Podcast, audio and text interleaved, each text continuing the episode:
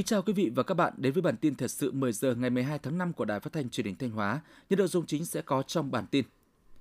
Thanh Hóa đứng thứ ba toàn quốc về chỉ số hiệu quả quản trị và hành chính công cấp tỉnh. Thanh Hóa, Sở Công Thương đứng đầu bảng xếp hạng năng lực cạnh tranh của tỉnh. Thanh Hóa phấn đấu ngày 30 tháng 6 năm 2022, 100% đơn vị khai hóa đơn điện tử. Bộ Y tế yêu cầu phải đẩy nhanh tiến độ tiêm vaccine COVID-19 cho trẻ từ 5 đến dưới 12 tuổi. Ngay sau đây là phần tin chi tiết.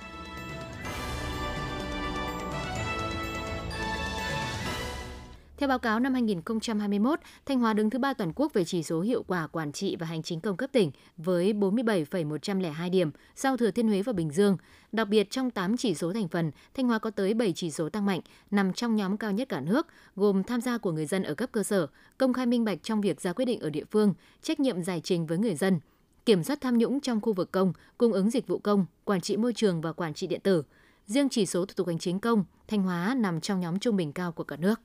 Chỉ số hiệu quả quản trị và hành chính công cấp tỉnh ở Việt Nam gọi tắt là PAPI năm 2021 vừa được Ủy ban Trung ương Mặt trận Tổ quốc Việt Nam và Chương trình Phát triển Liên Hợp Quốc tại Việt Nam công bố. Theo đó, 30 tỉnh, thành phố đã cải thiện hiệu quả hoạt động trong cung ứng dịch vụ công, quản trị môi trường và quản trị điện tử. Địa phương dẫn đầu về chỉ số PAPI năm 2021 là Thừa Thiên Huế, tiếp theo là những cái tên như Bình Dương, Thanh Hóa, Lạng Sơn và Hưng Yên. Điều đáng nói, Hưng Yên đã lọt vào nhóm đứng đầu là nhờ có bước nhảy vọt tới 39 bậc chỉ trong một năm. Đây là kết quả của những nỗ lực trong việc xác định những mặt được và hạn chế cũng như trách nhiệm của từng cá nhân tổ chức để tạo sự chuyển biến mạnh mẽ trong cung ứng dịch vụ công. Theo kết quả công bố Bộ Chỉ số DDCI Thanh Hóa năm 2021, được tỉnh Thanh Hóa công bố vào chiều ngày 11 tháng 5, khối các đơn vị sở ngành có 5 đơn vị xếp hạng tốt gồm Sở Công Thương, Cục Hải quan tỉnh, Sở Tư pháp, Văn phòng Ủy ban Nhân dân tỉnh, Thanh tra tỉnh. Trong đó đứng đầu bảng xếp hạng là Sở Công Thương với số điểm 78,66 điểm, có 13 đơn vị được xếp hạng khá và 4 đơn vị xếp ở thứ hạng chưa tốt. Ngoài ra có 3 đơn vị có số phiếu phản hồi thấp, không đủ tiêu chí đánh giá, đó là Sở Nội vụ, Kho bạc tỉnh và Ban dân tộc. Khối các huyện thị xã thành phố có 7 đơn vị xếp ở nhóm tốt gồm Ủy ban nhân dân các huyện Thọ Xuân, Nông Cống, Nga Sơn, Như Thanh, Mường Lát, Đông Sơn, Quan Sơn.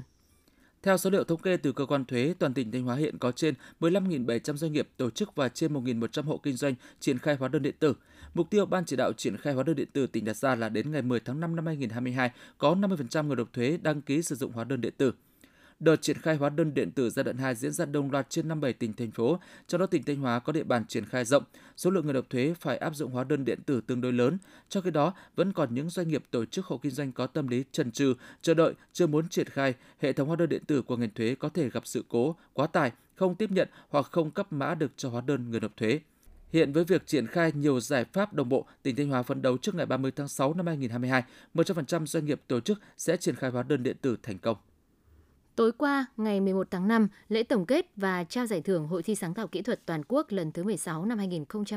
2020-2021 được tổ chức tại Nhà hát lớn thành phố Hà Nội. Trong số hơn 540 giải pháp tham dự hội thi, tỉnh Thanh Hóa vinh dự có 3 giải pháp được vinh danh trao thưởng, trong đó có một giải pháp giành giải nhất. Giải pháp thiết kế chế tạo lắp đặt hoàn thiện hệ thống sản xuất đường tinh luyện từ đường thô, đường vàng chất lượng thấp – của tác giả Trịnh Việt Dũng và các đồng nghiệp ở công ty cổ phần mía đường Lam Sơn Thanh Hóa đã đạt giải nhất lĩnh vực vật liệu hóa chất năng lượng tại Hội thi sáng tạo kỹ thuật toàn quốc lần thứ 16.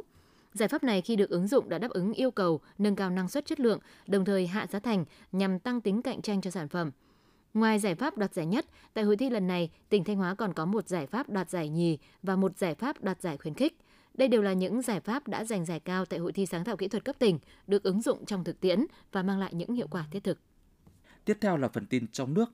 Theo Hiệp hội Chế biến và Xuất khẩu Thủy sản Việt Nam VASEP, tính đến giữa tháng 4 vừa qua, tổng giá trị xuất khẩu cá tra của Việt Nam sang Canada đạt 17,2 triệu đô la Mỹ, tăng gần 70% so với cùng kỳ năm 2021. Đây là thị trường xuất khẩu lớn thứ hai, giá tốt và tăng trưởng ổn định trong khối thị trường CPTPP của cá tra Việt Nam. Hai năm qua, xuất khẩu cá tra Việt Nam sang Canada bị chứng lại do ảnh hưởng của COVID-19. Tuy nhiên, quý đầu năm nay, xuất khẩu cá tra Việt Nam sang thị trường này đã tăng mạnh trở lại. Giá xuất khẩu trung bình cá tra phi lê đông lạnh ở mức tương đối tốt, dao động từ 3,15 đến 3,35 đô la Mỹ một tấn. Bộ Giao thông Vận tải vừa có văn bản đề nghị Ủy ban nhân dân các tỉnh Quảng Ninh, Bình Phước, Bình Dương, Lâm Đồng yêu cầu các doanh nghiệp sớm hoàn thiện hệ thống thu phí điện tử không dừng. Bộ đề nghị 4 địa phương chỉ đạo các nhà cung cấp dịch vụ, nhà đầu tư BOT và các cơ quan đơn vị có liên quan khẩn trương triển khai lắp đặt các làn thu phí còn lại, bảo đảm tại các trạm thu phí thuộc phạm vi quản lý chỉ duy trì một làn thu phí hỗn hợp trên mỗi chiều xe chạy. Ủy ban nhân dân các tỉnh có chế tài xử lý các nhà đầu tư không hoàn thành đúng tiến độ yêu cầu của Thủ tướng Chính phủ, đồng thời chịu trách nhiệm trước Thủ tướng về tiến độ và chất lượng trong quá trình triển khai nhiệm vụ này. Tập đoàn Dược phẩm hàng đầu thế giới GSK vừa ra mắt công ty GSK Việt Nam đánh dấu sự hiện diện chính thức và cam kết đầu tư lâu dài tại Việt Nam với khoản đầu tư ban đầu là 200 triệu đô la Mỹ. Đặc biệt, doanh nghiệp đã ký kết bản ghi nhớ hợp tác chiến lược toàn diện với hệ thống trung tâm tiêm chủng VNVC. Qua đó giúp Việt Nam có thể tiếp cận số lượng lớn các loại vaccine mới, vaccine khan hiếm, kịp thời phòng ngừa nhiều bệnh truyền nhiễm nghiêm trọng. GSK sẽ nỗ lực đưa về Việt Nam những loại vaccine mới, đặc biệt là vaccine có thành phần thủy đậu, vaccine viêm gan A, viêm màng não tuyếp B, não mô cầu ACIW, vaccine phòng virus zona, cúm, mở rộng đối tượng tiếp cận đến người lớn và phụ nữ mang thai.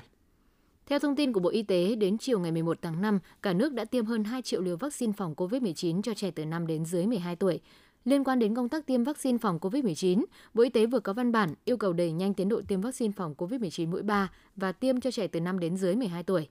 Theo Bộ Y tế, để tăng cường miễn dịch phòng bệnh COVID-19 cho những người đã được tiêm chủng, theo kinh nghiệm sử dụng vaccine của một số quốc gia và khuyến cáo của Hội đồng Tư vấn sử dụng vaccine của Bộ Y tế để triển khai tiêm chủng đúng đối tượng, an toàn hiệu quả theo tình hình dịch và tiến độ cung ứng vaccine – Bộ Y tế đề nghị Sở Y tế các tỉnh, thành phố, các đơn vị tiêm chủng tiếp tục khẩn trương triển khai tiêm vaccine phòng COVID-19 mũi 3 cho người từ 18 tuổi trở lên, đảm bảo hoàn thành trong quý 2 năm 2022 theo chỉ đạo của Chính phủ tại thông báo số 114 ngày 15 tháng 4 năm 2022.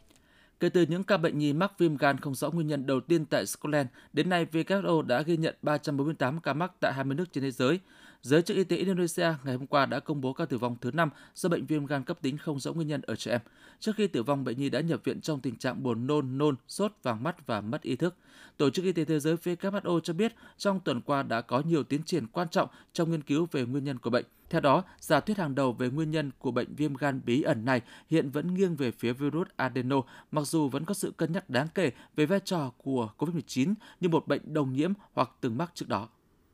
Kể từ khi ra đời vào năm 2006, Nhịp tim Việt Nam, tổ chức của Vina Capital Foundation, VCF, đã luôn nỗ lực cứu sống những trẻ em không may mắn bằng cách cải thiện tiếp cận y tế cho các em nhỏ mắc bệnh tim bẩm sinh có hoàn cảnh khó khăn, giúp các em được phẫu thuật kịp thời cũng như hỗ trợ tài chính cho gia đình các em. Trải qua hành trình 16 năm, chương trình Nhịp tim Việt Nam cứu sống 9.000 em nhỏ mắc bệnh tim bẩm sinh có hoàn cảnh khó khăn trên khắp Việt Nam – theo thống kê của Bộ Y tế, mỗi năm ở nước ta có khoảng 15.000 trẻ em sinh ra mắc các bệnh lý bẩm sinh về tim mạch. Chi phí chữa trị thường rất tốn kém, trong khi hầu hết các bệnh nhi đều có hoàn cảnh gia đình khó khăn ở vùng sâu vùng xa, không có khả năng chi trả. Nhịp tim Việt Nam giúp đảm bảo những em nhỏ kém may mắn này được phát hiện và phẫu thuật tim kịp thời, cũng như cung cấp các gói trợ cấp tài chính để gia đình các em chi trả chi phí trước và sau phẫu thuật. Chiều ngày 11 tháng 5, chương trình học bổng hỗ trợ học sinh sinh viên dân tộc thiểu số, học sinh nghèo tổ chức buổi gặp mặt các nhà đồng hành, nhà tài trợ chương trình. Tại buổi gặp mặt, nguyên Ủy viên Bộ Chính trị, nguyên Phó Thủ tướng Thường trực Chính phủ Trương Hòa Bình đã phát động và kêu gọi đóng góp kinh phí để thực hiện chương trình trao tặng 1.000 chiếc xe đạp và 500 máy tính bảng cho các học sinh sinh viên dân tộc thiểu số có hoàn cảnh khó khăn trên cả nước với tổng kinh phí dự kiến là 5 tỷ đồng. Ngay sau lời phát động và kêu gọi của ông Trương Hòa Bình, tại buổi họp mặt đã có nhiều doanh nghiệp nhà hảo tâm tích cực đăng ký tham gia và hỗ trợ kinh phí thực hiện chương trình với số tiền hơn 2 tỷ đồng và 10 suất học bổng. Ngoài ra, bà Nguyễn Thị Ngọc Hằng, Tổng Giám đốc công ty Vĩnh Thuận đã ủng hộ thêm cho chương trình xây 5 cây cầu tặng người dân miền Tây trị giá 1,5 tỷ đồng. Đoàn công tác Bộ Quốc phòng vừa nghiệm thu tượng đài huyền thoại Trường Sơn và làm việc với tỉnh Quảng Nam về phối hợp triển khai công trình tượng đài nằm trong dự án đường Trường Sơn Đông – Công trình do Bộ Quốc phòng làm chủ đầu tư với tổng mức đầu tư hơn 163 tỷ đồng. Công trình dự kiến có tổng diện tích hơn 4 hecta tại thị trấn Thạnh Mỹ, huyện Nam Giang. Tượng đài có ý nghĩa về văn hóa lịch sử, ghi lại những sự kiện chiến công hiển hách của dân tộc gắn liền với tuyến đường Hồ Chí Minh huyền thoại. Hội đồng nghệ thuật đã tiến hành nghiệm thu công trình, tiến tới hoàn thiện mẫu tượng đài để thời gian tới thi công thật theo tiến độ.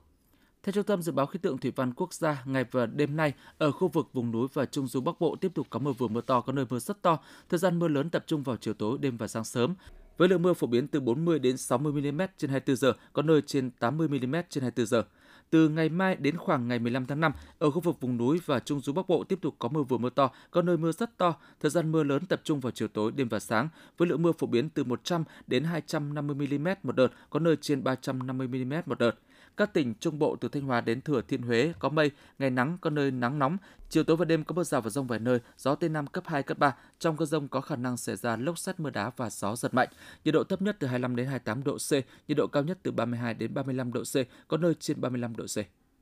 Quý vị và các bạn vừa theo dõi bản tin 10 giờ của Đài Phát thanh và Truyền hình Thanh Hóa. Mời quý vị cùng tiếp tục đón nghe bản tin 11 giờ để cập nhật những tin tức thời sự trong tỉnh.